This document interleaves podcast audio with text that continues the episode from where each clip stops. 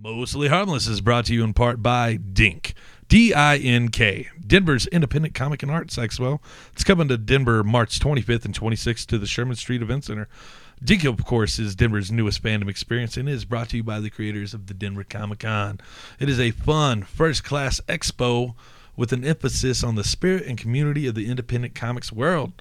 The focus is on furthering the impact and cultural relevance of the comics, graphic novels, zines, publishers, and most importantly, the fans who make up this fantastic community. Now, not only is Dink bringing you the finest in independent comics entertainment, Dink will be giving back to you and the community by working with nonprofit organizations such as Denver's Drink and Draw, Love Hope Strength Foundation, and many, many more. Already confirmed guests for this inaugural Dink Expo are guys such as Denis Kitchen, the founder of Kitchen Sink Press. We got former Mostly Harmless podcast guest and Westword contributor Noah Van Sciver. Not to mention, they will have guys like uh, New York Times bestselling graphic novelist Nate Powell, Eisner Award winner Jim Rugg, critically acclaimed cartoonist Julia Wertz, and then you got independent favorites like Alex Robinson, Amy Reeder, who's a Denver native, and then uh, Mike Dawson. There's so many more guests to be announced for this fantastic event. I've seen the guest list, buddies. There's some cool people coming up. So for more information on Dink, you got to say it right, Dink, Dink, D-I-N-K, please visit dinkdenver.com. We're looking forward to it, buddies. We couldn't do this event without you. We see you there, March 25th and 26th at the Sherman Street Event Center. All right, cue the theme song.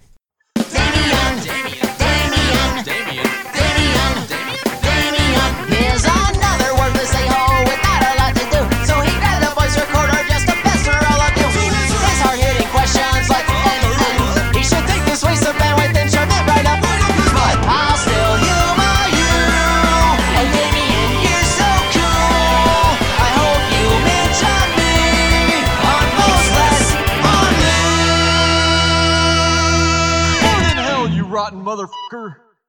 Hello, friends. Welcome to the Mostly Harmless Podcast. I'm your host, Damon Damien. All right, buddies. Today I'm sitting down and I'm having a very special chat with my good friend, Miss Heather West.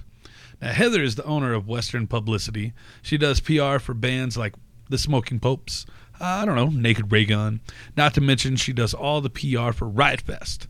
And, uh, you know, back in the day, she used to work at Victory Records at a time when they were breaking bands like Taking Back Sunday. So Heather has some pretty awesome experience in the PR world. I first worked with Heather a few years back. Uh, one of the first, probably the first Riot Fest Denver, to be honest with you. Uh, we met backstage, and I don't know, we just clicked.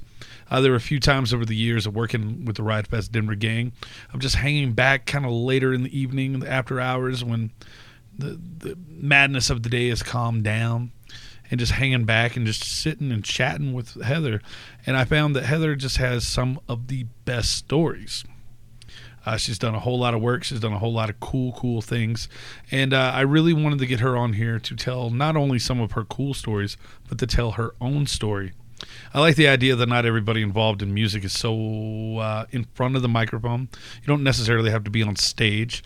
You can be a part of the music scene in any number of important roles, and publicist is uh, just one of the more important roles. So the idea is maybe somebody sitting out there is like, oh, I, I want to be in a band or I want to be a part of the music scene. And I don't know how. Maybe they'll hear this and be like, hey, maybe I can go be a publicist. It's pretty cool, right? And then also, I know a great number of bands who are at that level of needing a publicist, or some buddies who uh, think they need a publicist, but really just need to get out there and do their own damn work. Uh, and I wanted to talk a little bit about what a publicist does, how to get where you need one, and uh, what they look for in uh, signing somebody to their agency.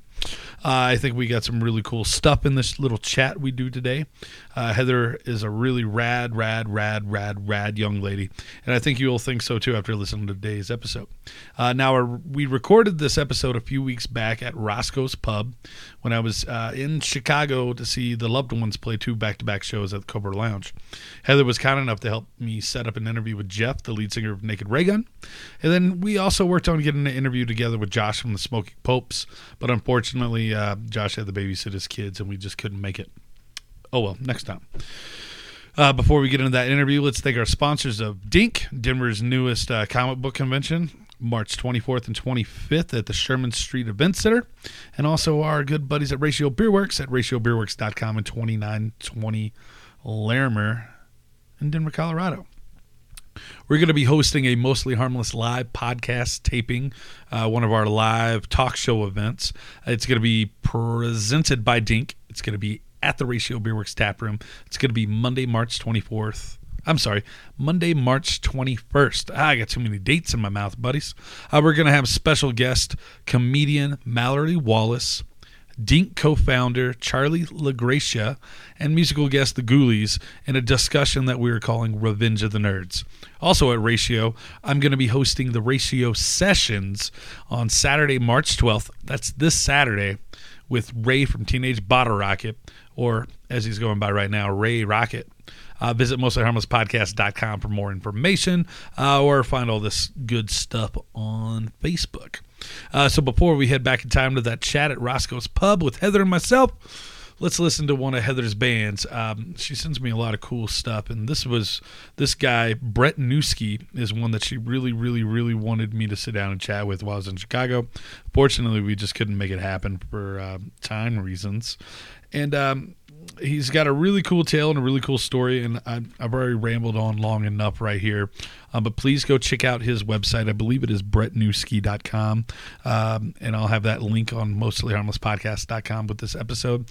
And uh, check out what this guy is doing. He's traveling all the, over the world playing music and doing super cool diy stuff which is probably why his newest ep is called hi-fi diy ep whole lot of letters, but I love it, buddies. Uh, so let's listen to a song off that EP called Black Taxi Car. And uh, yeah, buddies, let's take a listen.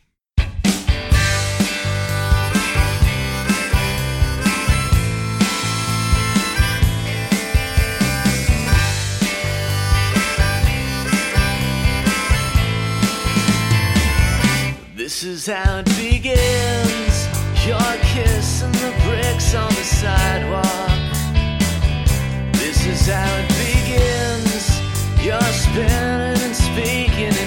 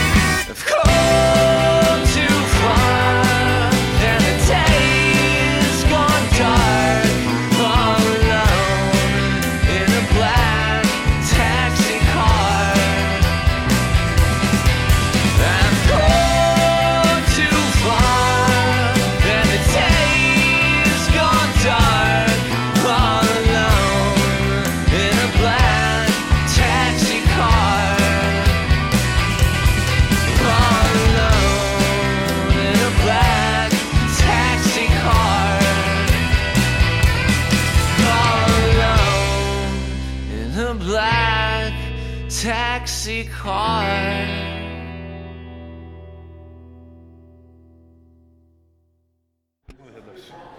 every time we hang out, you always have the best stories. Oh, thank you. Like you just told me you were in Slacker. Yes, I was. Um, and then we were. Uh, I remember. I remember sitting backstage at Riot Fest Denver, and you were telling me stories about how, you know, the Smoking Pope. I was like, I love the Smoking Popes, and you were telling me all these stories about Eli and Matt and Josh, and I was like, and then it went from there into other stories. You always had really good stories, and you work hard, and I think you're an unsung hero of sorts.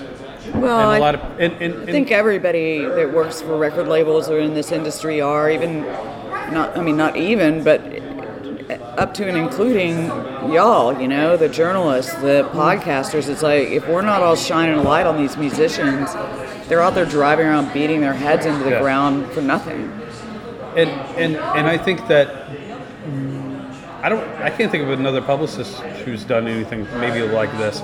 No, Jamie does some stuff, Jamie from Side One, but it's like I, from your end, what your experiences are in this world, and how bands can get ready to be good enough to come to you, and what you need from bands and what you can do for them, kind of thing. If you want to talk about those kind of things, Well, I mean, you know, I'll start off by saying that every band, whether they're 18 or they're 57, all want to be on Pitchfork and Rolling Stone, and they want nowadays to be on NPR. All of them. not Um, nice.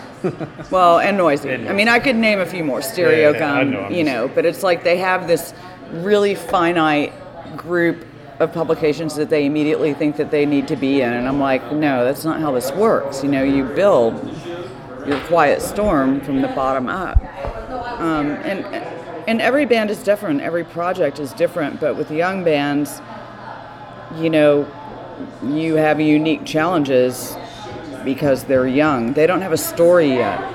Maybe they wrote one record, Yeah. but they haven't done anything yet. There's no hook to hang your hat on, you know, when you're when you're trying to tell the story of this band. I mean, when I started with Taking Back Sunday, you know, the first time I ever saw them was I think their first show in Chicago. I'm 99.9% sure.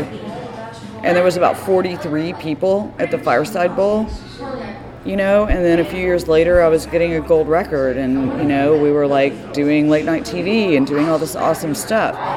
But you don't go from one to the other very often like in six months. Usually it's a build over a couple of years. You have to like develop a fan base people who care about you and and a story and like things to talk about things to write about it, it you know I mean, in the top 40 world, I feel like it's different. I feel like they can throw money at an artist and, and make them a thing overnight. But in our world, the real world, that's not how it rolls. You build a fan base. Even bands that I would prefer not to ever listen to, like 29 Pilots or something, those guys are still carrying their own shit Yeah. you know, and they built a fan base in Ohio, of you know, of, all, all places. places, yeah. And now they're huge, and they've got chart-topping releases and stuff like that, you know, and that's how you have to do it. That's how you have to look at it as like a business that you're building, just like if you started, you know, a, any kind of business, a doctor's office or something. To me, it's the same, except that you're creative. So then, what do you do? you have to start delegating. You have to be like, okay, this is the guy that'll like count the merch. This is the guy that's funny. Put him on the social media. Like if you delegate, then everything can happen. If it's like everybody's fucking up but one guy, then he's going to burn out and not be in a band in three years. You know. Yeah. But my job is to help that process along. You know, it's like you make good music, and I figure out how to talk to people about it and how to communicate what makes you special and who to communicate that to. And that's not necessarily pitchfork right off the bat. You know, maybe it's a, like, you know, some smaller zines and then you just kind of build it from there. Yeah. Um, but my job is to communicate why you're special and why it's important that people should listen. And I take it really seriously because maybe you took a year or two to write those songs and then you took six months to like record it and mix it and you're fixing to commit to a year of touring to promote it. I can't let you down. Like that's not okay you know? That's, that's not okay and all the best people i know in this business feel the same way about it because it takes a long time to, to create something that you're going to put out in the world and then we have like you know six, three to six months, or if it's successful, maybe we have a whole year to keep working it. But initially, if we don't work hard enough in that three months and it falls apart, I feel responsible on some level if I think it's a really good record. And so I, I can't let that happen. I mean, I had brain surgery once, and they told me I was going to be out for five or six months, and I went back in, five weeks because I was watching people's projects fall through the cracks and I couldn't handle it. To me, that's just it. It should be the the value system that anybody working in this business should have. You know, I, I know I've, I've picked up projects and like I work a 40 hour a week job. I have work 20 hours a week with extracurriculars like the brewery I kind of work at, stuff like that. And then people are like, Will you book us a tour? And I'm like, Yeah, I bought up more than I could chew. And then two weeks later, I'm like, I, I don't have time to do it properly. Sorry. I want to. If you could pay me enough to quit my 40 hour a week job, I'll yeah, you could do a bang up job on it. I mean, that's the trouble. It's like those of us who love music, if somebody comes up, it's like you want to help. Your first Yeah. impulse is to say yes. It happens to me a lot. Like I turn down a lot of projects, not necessarily because there's anything wrong with them, but because I'm like, man, you know, there's only so many hours in the day, and I don't want to fuck up by letting you down, you know, by accepting it and then not being able to do like the best that I can. And honestly, most of my friends in this business are the exact same way. I think it's, you know, I feel like the the perception is that 90% of the people in the music business are like skeevy, shady weasels, and then 10% of them rule. But my experience is that it's the opposite. You just always hear about the 10% of shady weasels, you know, and the rest of us are out there toiling away, you know. I'll, I'll say that uh, whenever I've run in, whenever we've worked together at Riot Fest in Denver, and through email and whatnot, like, oh, me and Jackie, the photographer that I work with, you know Jackie. Yeah, she's the best. She was here this weekend. She was bummed. She, didn't, She was? it. Yeah, she was only here You kept Thursday, that Friday, and me. Saturday. I could have dated her. Sorry, I, I mean we can still make that happen. Um, Denver's just around the corner. but every, Jackie, I'm talking to you. You hear me, Bay? She won't listen. Anyway, but we we, uh, we were talking about this afterwards. She's like, you know, Heather is all business when it comes to most people, but when you and me are back there, she's a buddy. Like, and then you look at the guys backstage at Riot Fest, and they're all just like, I, I, I pretend putting my glasses on. I don't know. They're just like a lot of like too cool for school guys. And then there are a bunch of us that are back there like, holy shit, I can't believe I'm back here. Like, what am I doing back here hanging out at Preston at Riot Fest? And uh, maybe I'm wrong in assuming that you catch that passion that we have. No, I doing. totally do. I'm like, these are my people. Yeah. We're family, and that's the way everybody at Riot Fest feels. It's like, it's just hard. Yeah. And it's hard to turn a profit, and it's unbelievably hard work. Why the hell wouldn't you do it for the love of the Yeah. bands and the love of the people that like sort of become your family? You know? Exactly. I mean, it, it sounds corny, but it's true. Well, and then I was also thinking about it on the bus ride over here. I was like, I wrote down the words that uh, Heather is a champion for the little guys. You know, because I'm not a big outlet at all, but yet you jump through so many hoops for me. Um, and maybe it's because of your, how you started. I don't know. It's because you're working your ass off and not getting paid for it. The bands are working their asses off and not getting paid Yeah. for it. If there's anything that I can do to make either of your lives easier, I'm on it. Hell yeah. There's that. And then, you know, there's also the concept that I learned very early on, and that is today's zine kid is tomorrow's editor. You know, Jim DeRogatis, who does Sound Opinions here in town and used to write for Spin and Rolling Stone and has published books on all sorts of things, he had a paper printed zine in Hoboken when he was 15. You know what I mean? Like, everybody starts somewhere. My, my biggest regret as somebody who's doing it again is that I did it from like 18 to 22 and then quit until I was 29, 30. And I wish I had not quit because I can only imagine how much further along I'd be. Yeah, You know. but I mean, But I needed the quit. as Coach Dicka says, if its and buts were candy and nuts, we'd all have a Merry Yeah. Christmas, Damien. No, I mean I'm sure you were doing other cool shit, you know, I but ran it, a music venue for a while. Um, I don't know. I feel like there's also, and this is going to sound awful, there's, you know, a pool of talent that to me is differentiated by two things single-minded passion for music which like you know you meet you and jackie you can tell y'all are like super duper into it. Yeah. you're ultra prepared. You've got a million interviews lined up you know and and the other defining characteristic is um, you know being actually good at that to be brutally honest, there's some people out there that are super prepared, they're super enthusiastic, love them to death, but they can't describe music. You know, they can't write about it. Um, and so they're challenged, you know, because they're not actually journalists. And so that sweet spot in the Venn diagram is people who are actually talented at like helping articulate why something's special. You know, Yeah, yeah. that's the sweet spot. Hell yeah. I flattered that I might be in that bin spot. Um, well, so how did you figure out you were good at? How did you get into publicity? Um, I mean, you lived in Austin. Well, You're I, from Austin. I grew up in Austin, um, surrounded by music. You know, my parents divorced when I was six, and I went to shows with my dad all the time when I was little, and Oh, yeah. you know, dirt bike races, and you know, he'd let Harley Davidson ladies babysit me and my sister and things like that. You know, so it was kind of a wild little upbringing in Austin, and, and then I got, you know, in Austin there it isn't as clicky or wasn't back then. Like you could go see like you know, some incredible blues performer like, you know, Freddie King, and the next night you'd go to see like Negative Approach with Black Flag, and the next night you'd go see like a conjunto band. Everybody went to everything that was good. And so I grew up doing that. Um, but I was also obsessed with magazines and newspapers and books and writing. And I really, my dream was to go to Columbia and, and become a journalist.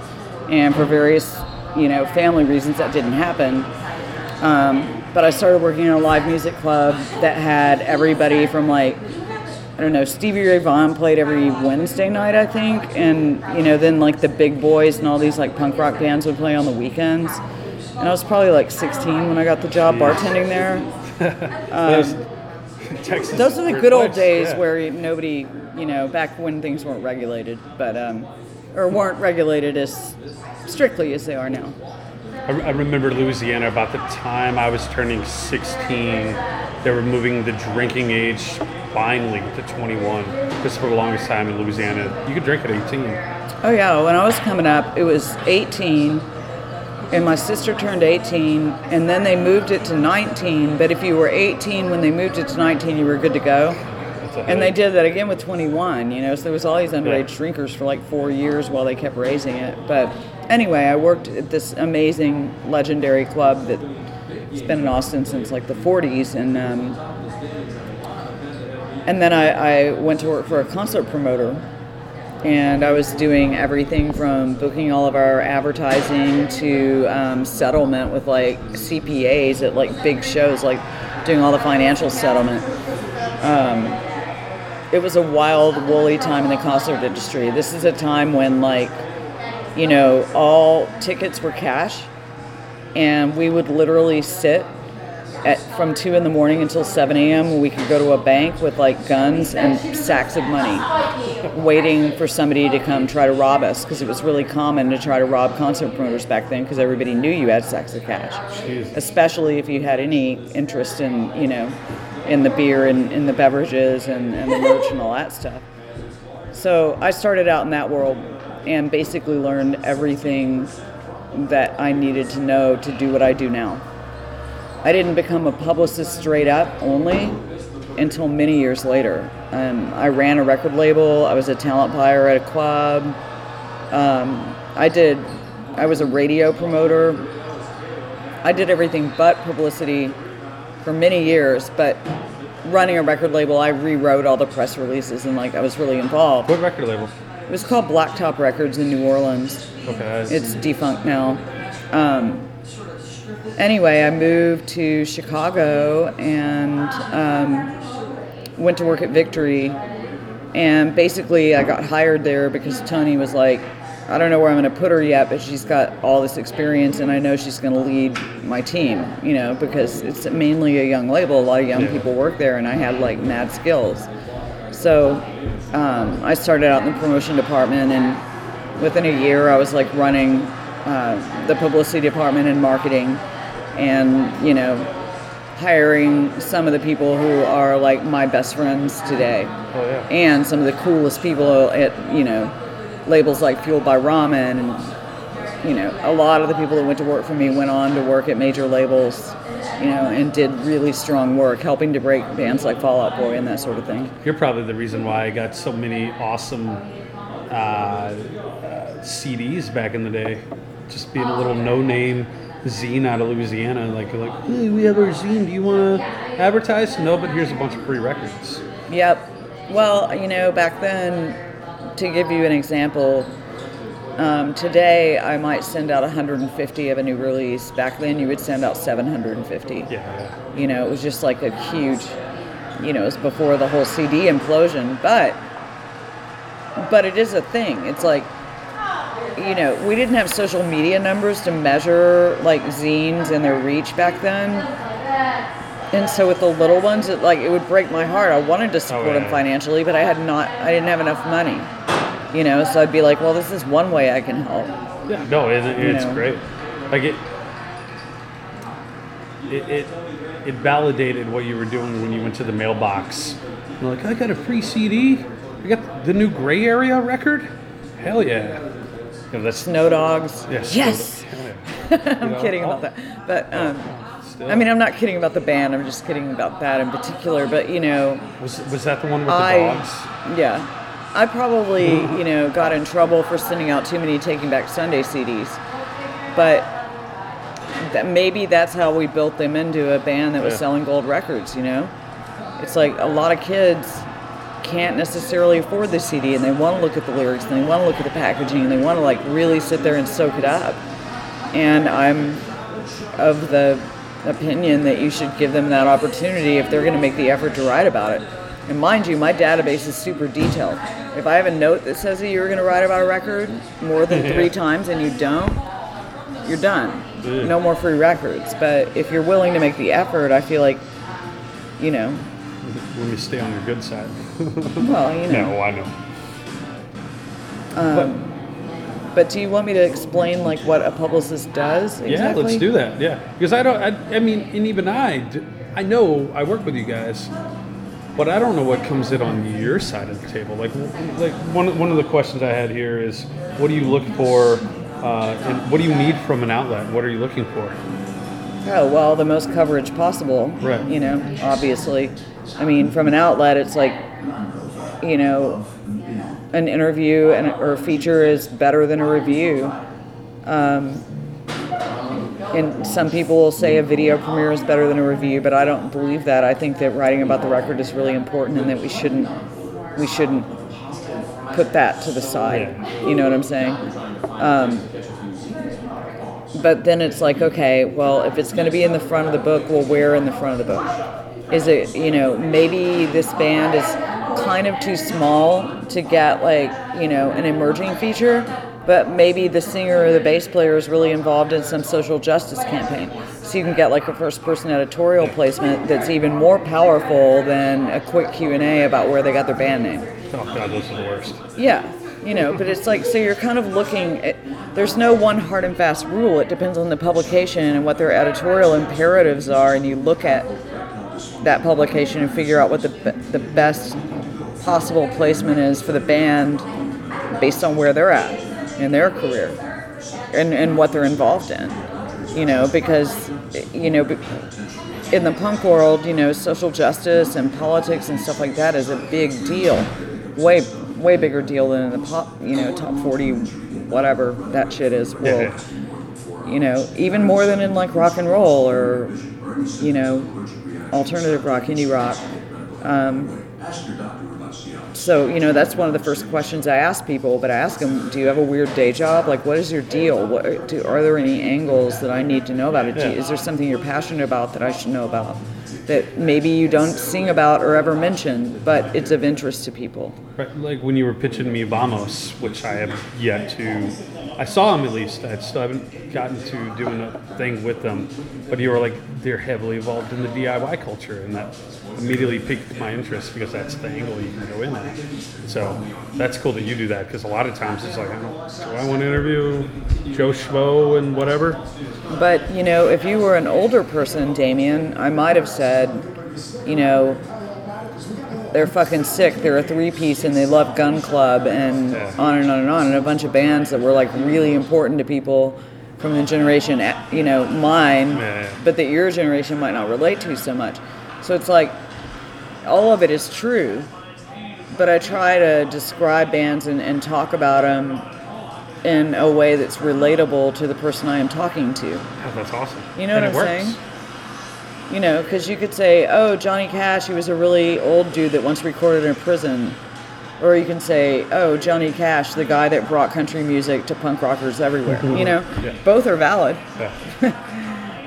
So, I mean, basically, it's like you figure out how you want to talk about a band, and, and, and I always check in with the band to make sure that how I want to frame things is, is something they're comfortable with, that it's how they see themselves as well. You know, like I'll sit down and say, you know, I'm hearing some parquet courts here. Do you hear it too? And they're like, yeah, totally. We love that band. Or no, Heather, not at all. We sound Yeah. exactly like The Cure. I don't know. you know, but I, to me, it's a really interactive process. Um, it's not just me telling them how we're going to run this shit. You know, and then you start putting together a plan. You come up with like a list of targets that you're going to go after. And if you get those, then you have a new list of targets. And then there's podcasts. Is there something there, something you should do with podcasts?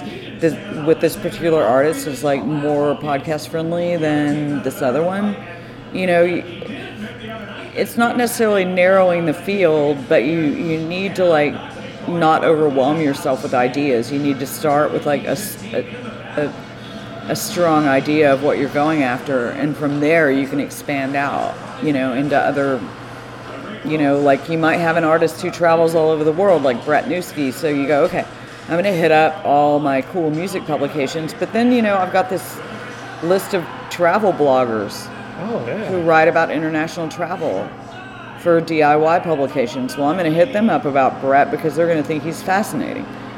So I'm always looking for that other angle that might help that artist, Yeah. that might get them to an audience that's not just the same audience that everyone's competing for.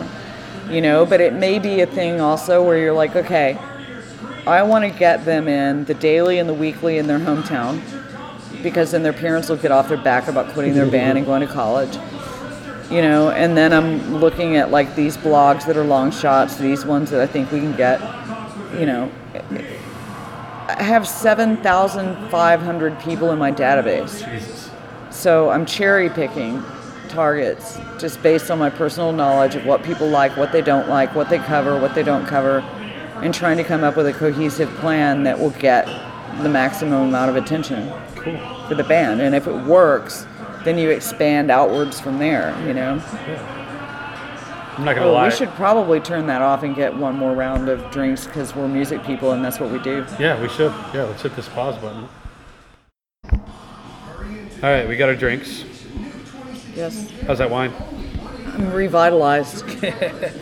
This is a pretty decent beer. This is Satan's Mile Satan's Mile. from South South Loop Brewery. Mm-hmm. Pretty tasty.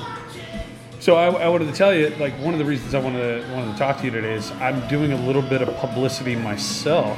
And I just want to Competition. Not competition. I, I want to. I want to Pushes erase on the recorder. No, I'm kidding. No, but but you know it, it's interesting to hear. Like you were talking a minute ago, you're like, oh well, I'm going to hit up travel blogs, and travel blogs is nothing I ever would have thought about for what um, um, what's his name is For doing, Brett Newski. Brett Newski, and I was like, oh, what a clever idea. And so I'm you know I'm writing notes, and hopefully those little bands at home are writing notes too. Like, oh shit, I can do that. We're not trying to steal them No, there's plenty of work.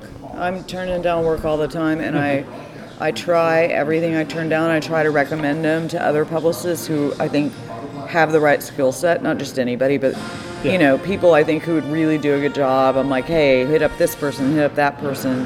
There's plenty of work, um, and you know, a lot of people would assume that we're all competing for Yeah. work and not necessarily helping each other. But there's um, there's a Google group called Music PR List that has about 570 entertainment publicists. It's everybody from you know Bruno Mars publicists, film, so punk rock. It's everybody. It runs the gamut. And if you're standing on the sidewalk in Manhattan and you've got a meeting and somebody's phone number has disappeared, you shoot an email to this this address, and five people will send you that cell number. Those are all five people who are competing with you for projects Perfect. you know, or for coverage. Yeah. Or you can say, oh my God, I haven't done anything in Louisville lately. Does anybody have a good Louisville media list? You'll get like three of them within like 15 minutes. We help each other all the time. It's funny because my personal, I, I tend on my website I don't give out my personal email, but I keep ending up on these. My personal email keeps ending up on these other lists. I'm starting to wonder. I always just always assumed somebody sold it. Maybe that too, but interesting. There's there are a couple of people out there that are selling lists, but probably what's happening is there's But if they're that thing selling called name- Cision. Yeah. And Cision is uh, what they want is to be the ultimate database of all media, and they want every publicist and every label to pay for their shit. And so they have people in every major city like aggregating email addresses and content and all this stuff. But it's stupid. Like if, if, if I've gotten Cision lists before, like I was working a music film here their list had so many people who were completely the wrong target who would then be offended that I was hitting them up. It, it you know, I'm sorry. People are paying a lot of money for the wrong thing. But that's probably how your email address is getting out there is by people like Cision. That's okay. I don't mind. Sometimes I'm like, why is Epic Records emailing me about the next Julio Iglesias? Mm-hmm. Okay, all right. Well, I get that, or I got a press release recently about a hip hop artist, but it wasn't about the hip hop artist. It was about the new model Mustang in his video. Because that's something I want to go out and write about. Anyway, So, um, I, I work, you know, again, I work with this little brewery. I'm doing some PR work for them. My buddies, I have buddies in a bunch of littler bands that are looking to increase their PR. And like, I, I don't have the time to help them, but I do a little bit. But for those bands, what, what should they, to get to that next level, what do they need to have ready by the time they come to you? well, they definitely need to have um, good content, good social media numbers. Like, they need to have good videos, not just a bunch of crappy bullshit. I don't mean like high budget conceptual videos, but I just mean like really great live stuff. All of us have a friend who can make that happen when you're playing, you know, come on. you need to have good Instagram numbers, good Facebook. If they're not good, they at least need to be decent. You need to be committed to building them because I hate to say it, I don't choose bands based on their social media numbers, but editors do because the publishers are selling ads, want clicks. So if they've got a choice between three different bands that are coming through Denver and one of them has a giant social media presence and the other two don't, you know who they're going to choose. So it's not a matter of me wanting you for your social media numbers, it's a matter of me knowing who else wants you for them. Um, you need to be really, really good and have great songs, not just, you know, riffs. So my garage band. you know my ideal band has has a team you know? This guy does the accounting this guy does the graphic design this guy does the booking or handles the manager and the booking agent or whatever like they've delegated everything out and they can come to you and deliver it all. Um, that's not always the case because this is a creative endeavor that we're in and not everyone who is creative is also good at business. Right. It's lovely when they are. It really makes my job easier. But some people come to me and I've got, you know, a date, a city, and a club, and I've got to have my assistant go research the club, find out the ticket price, you know, all that. The problem with that is it's time that you're paying me to pitch you, or you're my assistant, that she could be writing that press release, not trying to find out what the ticket price is. So ideally, you have a band that comes to you with like fully formed information, Yeah. you know, that they've researched and they can provide to you. Um, and you know, a lot of times if you're dealing with like punk and DIY, sometimes it's like the space is late putting up the Facebook and you know whatever. There's a million things that can happen, but doing your best to give me good information means that I spend more time working on your record and less time dicking around trying to get get that info because when I send out press releases, which I'll send out a national one with your whole tour, then I'll send out a specific one for each date on on the tour. And you know, especially the older school people like dailies and weeklies, they want to see all the info for the show right there. They don't want to go Google it. They want you, the publicist, to provide it all. So the faster we can make all that happen, the further we are on the road to getting tour press. And tour press means people come to your show. People come to your show, that means they might buy a t shirt, as we all know. So, you know, it's not Stereogum, but it's localized. And to me, that's just as important. You can't, Probably you more can't important. forego one or the other. You got to do all of it. You've got to do all of it. You've got to do the NPR affiliate or the college radio station. I know some publicists who are like, oh, I don't do radio promotion. I'm like, if you can't hit up the public radio station or the or the cool college station in that market, you know, And and I'm a good. I'm like in that weird line where I'm older, but I'm still young. I guess compared to the old school, new well, school way. compared to elderly people like myself. Um, and I'm not saying that because I don't think of you as old at all. I don't have no idea how old you are, and I'm not going to ask you I'm old because as hell. because I don't believe you no matter what you say. And um, you're young at heart, and that's all that matters. But, you know, I'm, I'm, I'm of the school. It's like people are still in the car listening to the radio. They might have an iPod, but um, my lady friend listens to NPR every day, so she's going to hear you. I used to say when I still did zines, I'm like, you can't read a computer on the toilet. Well, that's bullshit. You totally can now, but Yeah, I definitely, changed. I definitely have a stack of zines on the back of my commode that I can still, when my phone is charging in the other room, when I forget it, I'm like, well, let's read about. I still get music magazines. Yeah, I mean, I, I get a lot of them. And I mean, I'm a big fan of being able to touch things and look at them and look at the images and the size the graphic designer intended it to be, not the optimized size on my cell phone. Part of that is because I'm old and my eyes aren't as good as they used to be. and part of it is just because I like tactile things. I like books, I like records, I like magazines yeah. you know, but I, I think I'm fortunate to be not such a Luddite that I turn my back on all the new technology, which I've seen some older people in the business do. Like, I consume everything every kind of way, you know, but my preferred way is to be sitting on my couch and holding it in my hands and looking at it, you know. God, now that I talk about it, I feel like I am young because I'm like, well, I'll just look at it up on my phone. No, But- but still, you know but on the other hand the other day i was like had my phone on shuffle just playing it through my computer while i was working. I was like damn.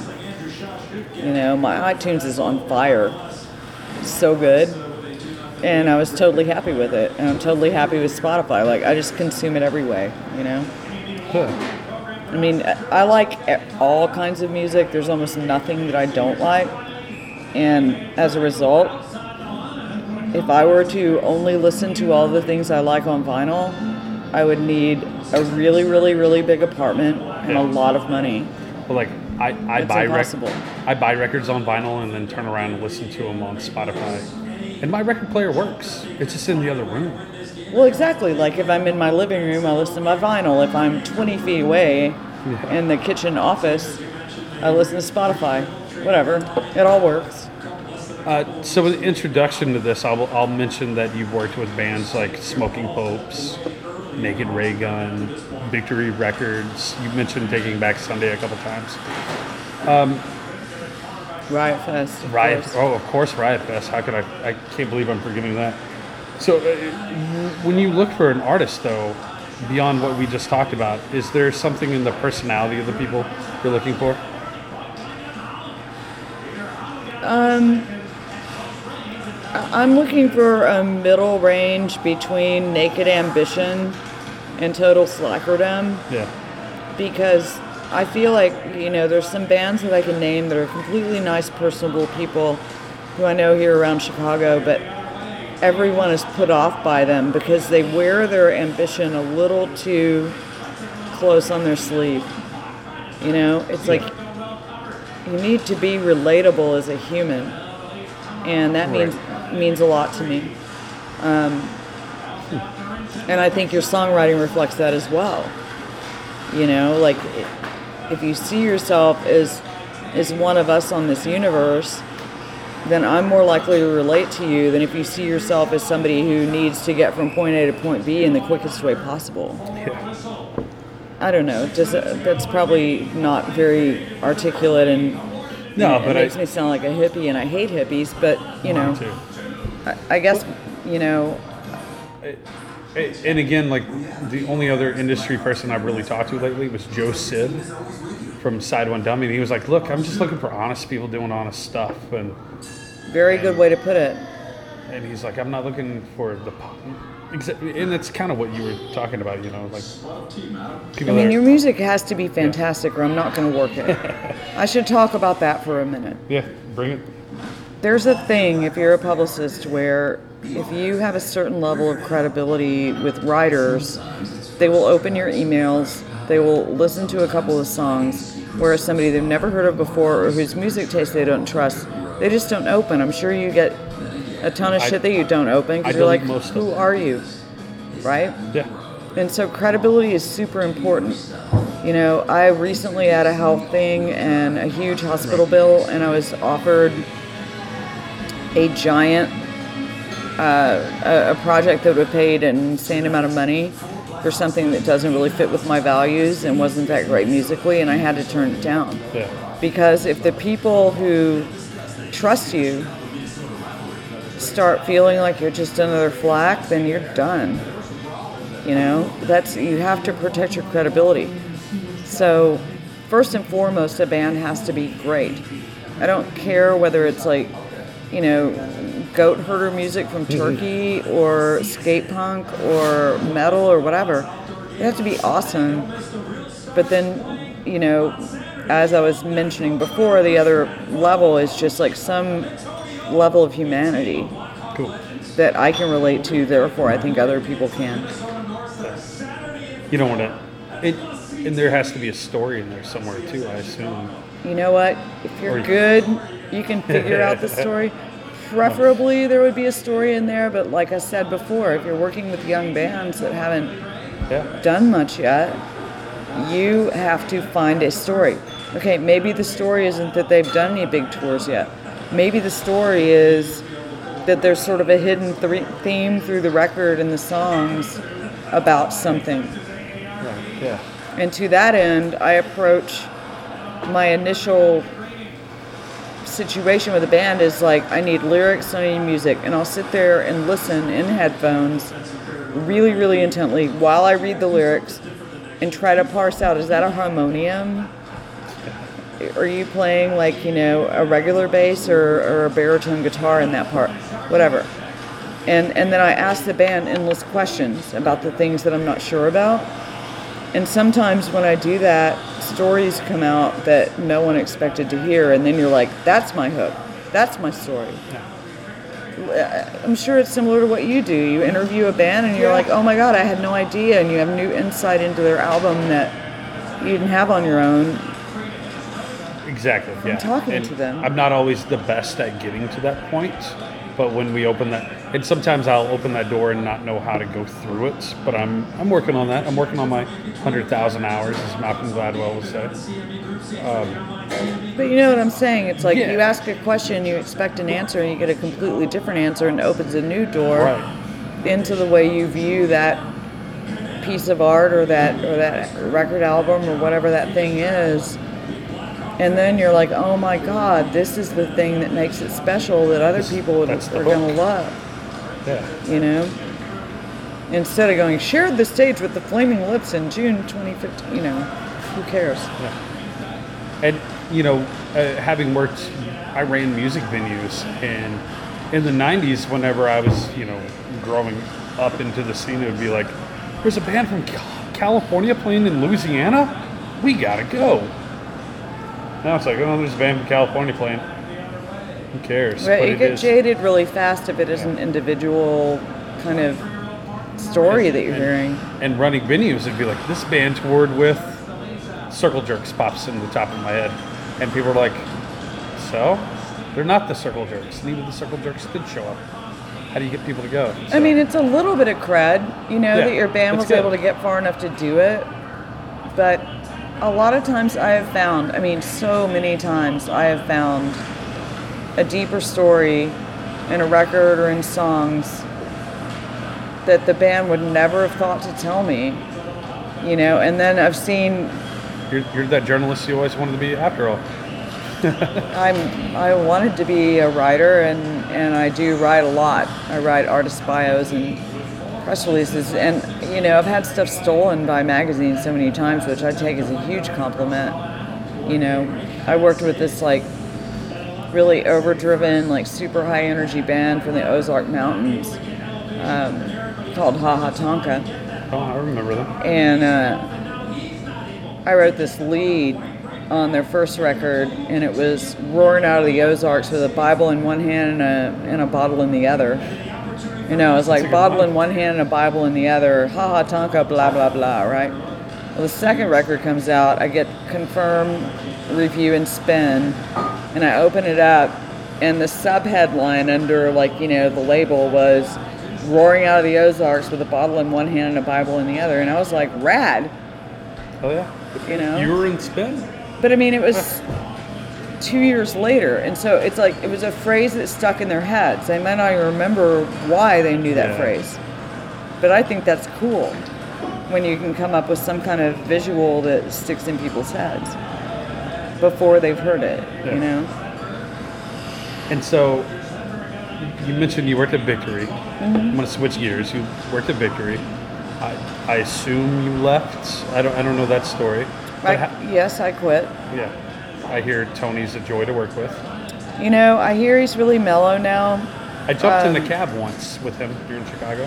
You know, he's one of the trip. smartest people I've ever met in my entire life, and that's saying something. I can't, I cannot stress enough how intelligent that man is, for good or evil. Um, you know, when I moved here, it was right around 9 11, and there were no jobs, and I was brand new in town, and I took a job there, and he treated me really, really well because I had the experience that he needed to like move his company forward. You know, so I got giant Christmas bonuses and he treated me for the most part with a lot of respect. But he's a maniac and you got a lot of all caps messages at three in the morning CCing, you know, the other 33 members of the staff. And those weren't designed to humiliate me, they were primarily designed to humiliate some younger person and terrorize everyone else. And I, I hated that approach. Like that's never how I've managed staff, and I found it really wrong. Um, and I'm not going to comment on all his litigation because it's not my place. Right, but right, right, right. But it, it, it was disturbing to me at a very deep level and um, you know i built this team of amazing people. Stephanie marlowe who i'm sure you Oh, work with. you know all these great great people and you know we all left uh, for obvious reasons. And um, uh, my story is a little more personal. Like right when I was about to resign, I found out that I had to have a, a super major brain surgery, and so I couldn't resign because I had to keep my insurance. So it was like the biggest slap in the face when you're ready to move on. Then it's like, nope, you can't. You're stuck. What, what happened to the brain surgery? If you don't Oh, mind me asking. I had a brain aneurysm. God damn. Yeah. So I didn't get to quit for another six months, but that was bone crushing because I was ready. You know, you make a decision, you're doing it, and then the doctor's like, no, you're not doing it. And the, uni- the universe itself says no. Yeah, you get slapped down. But, you know, out of all of the things that happened there, a lot of really great things happened. And a lot, I mean, I could not be prouder of some of the bands that I worked with. Darkest Hour, Taking Back Sunday, you know, Bayside, solid dudes. I could go on. I feel like Yeah. I'll be embarrassed at who I forgot to mention, but I worked with so many good bands and so many good music people, and you know, I wouldn't trade it. You know, And, and the thing I want to get to is it takes a lot of courage to, as far as I'm concerned, it takes a lot of courage to step out of the, the shadow of this somewhat giant record company and go out on your own. But you started. Well, I didn't go. No, I, I didn't start it right after that. Okay. I when I left Victory, I had accepted a job at another label, and it's kind of funny because I couldn't tell Tony that because the instant you gave notice, he'd kick you out, and I was afraid that that would mess up all the initiatives that we had going on that month. Oh no. So I told him I was just taking a break because I wanted to have that 30 days to get all the team prepared to take over. Make sure everything was copacetic because, as I was saying because they're your before. I didn't want any bands slipping through the cracks because there were like major changes in leadership. That's not okay. You know? And no one tells you that when they set your release date. Like, oh, maybe there's going to be a giant change in leadership. Nope. But but in all the stories from the '90s, that's what you hear. Right. So I said I'm going to take a break for a little while, which was a lie, because I wanted that 30 days to make sure everything was going smooth and then walk out the door. And then I walked out the door and I went to work at another label um, here in town that's really, really well thought of called Bloodshot Records. Um, and they do everything from like quote, quote, insurgent country, whatever that means, to punk, to soul like Andre Williams to garage like do all, they do all kinds of music there and it's a great label and when I left there I started my own company Oh, yeah. How do starting your own company though is still it's a ballsy move. Have you decided it's time to move on on your own? you know I was thinking about it not sure thinking about it not sure and um, I remember asking my then husband like should I pull the trigger and he was like do it just do it you can make this happen and I had no idea like I turned down work a lot I had no idea that it would be like that. I thought I, was just, I would just be scraping and it'd be terrible. And instead, I've been really, really busy and and shit's awesome. Hell yeah. You know. And then where did Riot Fest come into it? Did, did they come on? Um, a journalist friend of mine here in town was friends with. Uh, she's from Detroit, and the marketing director for Riot Fest uh, was from Detroit. You know, so they were friends from you know the scene there, and and you know he was like, hey, we need to get somebody on board. And this is back before we were outdoors, when it was like in you know various venues around town and all that.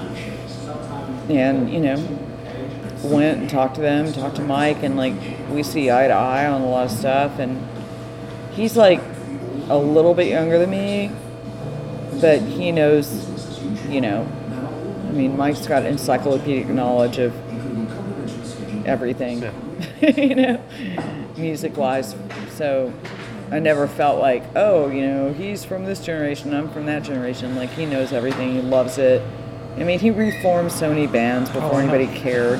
Like uh, Jeff earlier today was like, oh, he reformed this band, and then Jeff goes, "Well, I can't remember any of the other bands other than my band, but he reformed a lot of bands. I'm like, all right, yeah.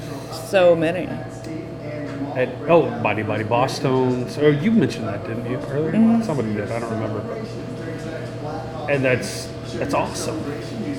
I, I like that your story started out. You know, you just worked at a bar and you worked your way up in, into this thing. I think a lot of people think about music. They're like, either I'm a I'm in a band, or I'm a spectator, and yet there are people like yourself out there that are an integral part without ever picking up an instrument. There's Well, you know- so many ways to participate. Absolutely. And I mean, here in Chicago, fortunate, there's a music industry, um, sound engineering, journalism, art school called Columbia here in Chicago. Yeah. We had a million interns from there. A lot of whom have gone on to work in this industry forever, not just for a little while. And, um, you know, I get asked to speak there at least once a year, and I'm always kind of embarrassed Why? because I don't have a degree. So And I'm afraid they're sitting back there going, oh my God, why am I spending all this money? I could just go out there and do it like she did it. oh, okay. But it's a different world now. It, like I, I think you can barely get Starbucks to look at your resume if you don't have a college degree. Like I feel like it's like nowadays you like have to do that. And so I feel like a little bit of a hypocrite, the girl that didn't have to, but it was a different time, you know. You could get away. We called it earn while you learn.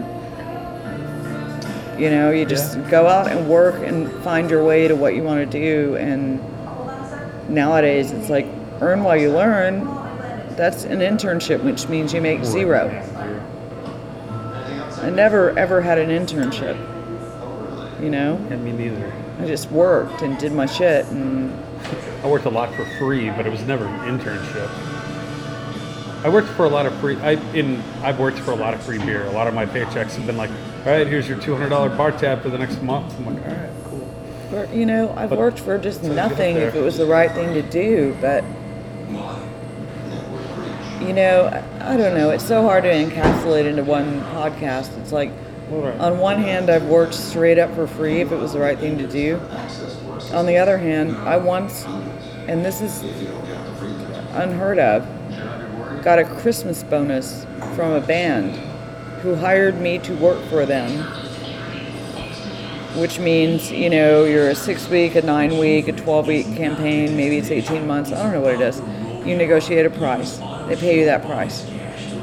Said band sent me a check at Christmas with a note that said, "We love you, Heather, comma, the Smoking Popes," Hell yeah. Of course, and it's still on my refrigerator. Hell yeah. And the money was awesome, you know, but it, the gesture meant so much to me. It's like no one does that in this business. Totally classy move, you know. Ah, one of my favorite bands, as you know. and and they do stuff like that like they're not just great because they're fucking great they're also great because they're such quality human beings that's what i was saying earlier about i want to see the humanity it's like Yeah. i want you to be a fantastic band and hopefully be somewhat organized but i want to feel like we have a shared humanity in loving Yeah.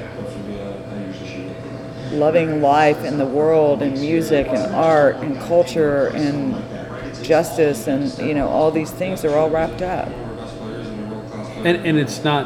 And you you use the phrase like you worked for them, but you're not looking for people to work for. You're looking for people to work with, right? yeah i mean we do work together but i feel like i work for my clients Yeah. they don't work for me it's not a mutual All right. All right. Yeah. thing we're i'm not going okay here's $10 and you give me 20 back and then i mean we do work together we totally do and and that's why i love my clients because we collaborate so much but straight up they're paying me and they're paying me a lot of times you know hard-earned money from their bar job Oh, yeah. i better not fuck it up it's hard-earned money Especially in Chicago. Every bar I've been into in Chicago, except for probably this one, has been a band dude behind the bar. He's probably in the Exactly, and those guys are paying people like Heather West, so I cannot fuck that up. It's a sacred bond that we have. You know, bartender to whiskey drinker. No, I'm kidding. Publicist to musician. You know, Well, this, like, e- even just coming from my side of it, this is uh, This is why I want to sit down and talk to you because there's a lot of this I suspected but didn't know, and I don't think anybody's really like you talk to so many magazines. Magazines need to be talking to you because you guys have the best stories. Again, we didn't even touch half the stories you've told me before, but I think we've hit. I think we've hit a pretty good chunk. Next time when we're hanging out at Riot, We'd have to do like a a couple, a couple more. A couple more. I mean, I you have no idea. Um, but I just feel like you know the most important thing in this business isn't money. It's shared values and shared enthusiasm and like if me and Damien are screaming like little girls while a band plays in the middle of a fucking dust storm when it's 95 degrees in Denver, well, success. At least it was a dust storm, and well, the, the first day, first two days of dust storms, then the rainstorm, and then the mud pit. I don't know if I told you, but I had Oh, yeah, yeah. like second Well, degree burns on my hands. Burns. Burns on my hands from laying them on my laptop in the press tent under the oh. shade. Oh. It was that hot in there. And I was there for like 18 hours. Am I talking about your hand real quick? Didn't you, your arm? You Oh, have to go- dude, such a long story and not Okay. not fun to hear. It's right. better. Check it out. I can lift it. Yeah, I was, and you know, I don't know you very well, but I was worried, you know, because we. It was really scary. We're, we're, we're buddies, and I care about buddies. No, I woke up one morning and my hand didn't work. It was like couldn't. Yeah. I couldn't type. I type for a living. All of a sudden, I'm trying to do press release one hand. I mean, it was, and I was. I didn't understand. And I called a friend in New Orleans who's a doctor, and he was like, "That's not okay. You gotta." Yeah. Anyway, that uh, Weren't started an odyssey that has ended with twenty-four thousand dollars worth of medical bills. And the day that I postponed the surgery, my hand started working again. And the doctor, you know what he had to say? He goes, Wow, too bad we didn't do that surgery. I could take credit for that. I wanted to punch him in the throat. Yeah. But couldn't make the fist to do it. Could, no, I'm just kidding. Could Bad with this joke. one, Yeah, bad joke. use self control. Oh, No, it's just hell. ridiculous. And, um, but the whole fall was a nightmare because, like, if you can imagine trying to do like a 2,000 word artist bio with one hand. Yeah. Oh, I mean. I mean, left- I'm a touch typist. So only having one hand and the other one just being like, that's how it was. It was fucked. And, and word prediction on your whatever phone computer is not Southern. that good. Southern, Yeah, it's not that good. not feeling it.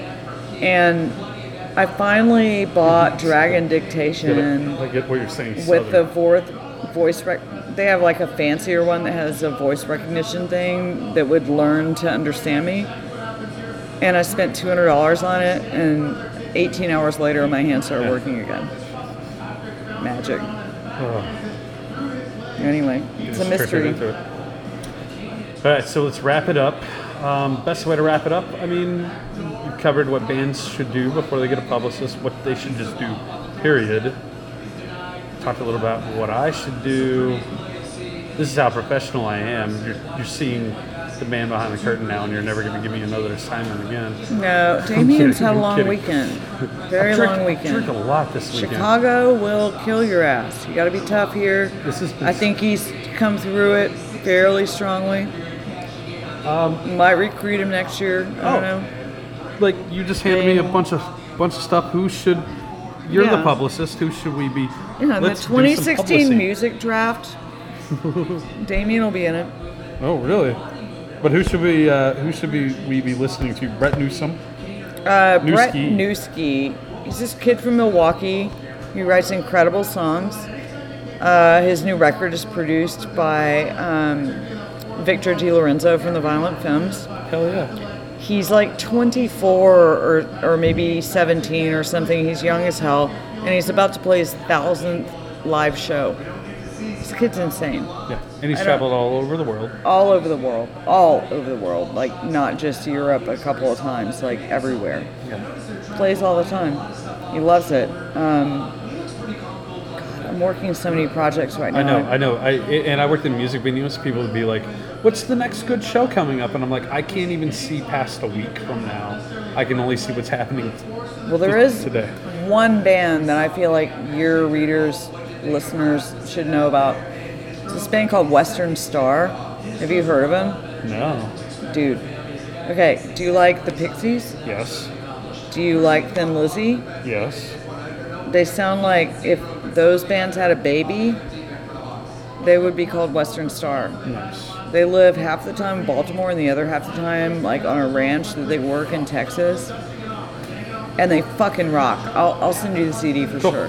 Oh yeah. But anybody who likes those bands should like YouTube up Western Star because they rule. And they tour all the time. Anybody you're not working with that we should keep an eye on? I mean, not to give somebody else credit. No, I have no problem giving other people credit, but I, my mind goes blank when you tell me that. And I know, I've been right? listening to so many good things lately. I Well, how, mean, how about I list some of the bands that you work with that I like? Um, uh, God damn it! I, are, immediately my brain goes blank. Archie Powell and the Exports are great. yeah, they're fantastic, Um, and they're about to start recording again. And when they come out to Denver, I will get them really, really drunk and chat with them.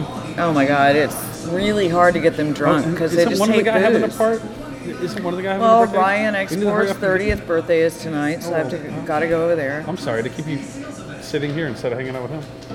I just want to, I just want to say into the microphone before we close up that I think that um, Damien's got Chicago hot dog mustard on his hoodie. Probably.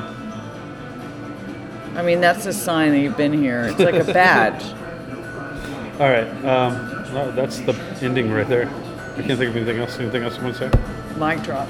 We're gonna keep talking after we hit stop, but All right, buddies. Heather, thanks for hanging out and chatting with me while I was in Chicago. Thanks for helping try to keep me busy with a whole bunch of interviews. Uh, I'm really, really excited to put the, up the interview with Jeff from Naked Raygun here the next couple weeks. Uh, it was super cool. I can't believe I got to chat with him, and that was all because of Heather. Um, too bad about the Josh Caterer from uh, Smoking Popes, but that'll happen next time I'm in Chicago, or maybe eventually when Josh is out here. Uh, again, Heather, I know you're a busy lady. Thanks for for taking an hour out of your very very busy night to hang out and chat with me. Uh, now, make sure you visit mostlyharmlesspodcast.com, sign up for the email list, subscribe on iTunes, like us on Facebook, you know, all that good stuff. We're on Stitcher, uh, TuneIn, and pretty much anywhere you can find podcasts, we are there.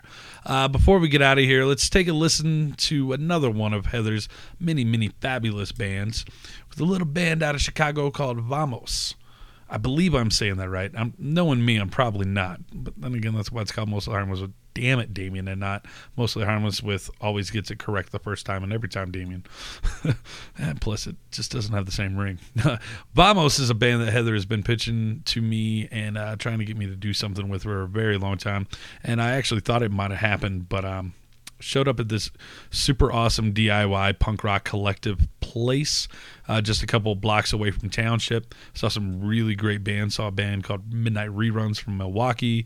Um, saw Vamos and God bless it, I can't remember the name of the other great band I saw that night. I should look it up, but I don't have the time. No, I'm just kidding. Um, Vamos really blew the place away. They were so incredible, such a great band, and hopefully one day they will make it out here to Denver, and maybe I'll be able to get a little chat with them next time they're out this way. If not, hey, next time I'm in Chicago, hopefully this will be a pretty regular segment of me traveling places and interviewing uh, hometown bands in their hometown. Uh, if you missed it, uh, we did two previous episodes with 88 Fingers Louie. Anyway, buddies, I, I've rambled just way too much. You already know that. Uh, so let's take a listen to a track from Vamos. It's from the newest record, Spider Bait, with a song conveniently entitled Spider Bait as well. Uh, you can find a link to Vamos, Heather West, and Western Publicity, and Brett Newski, who played earlier in the show, all at mostlyharmlesspodcast.com. And again, Facebook, iTunes, Stitcher, TuneIn, yada, yada, yada. All right, buddies, I'm going to quit rambling. We'll see you in the funny pages. Take care now.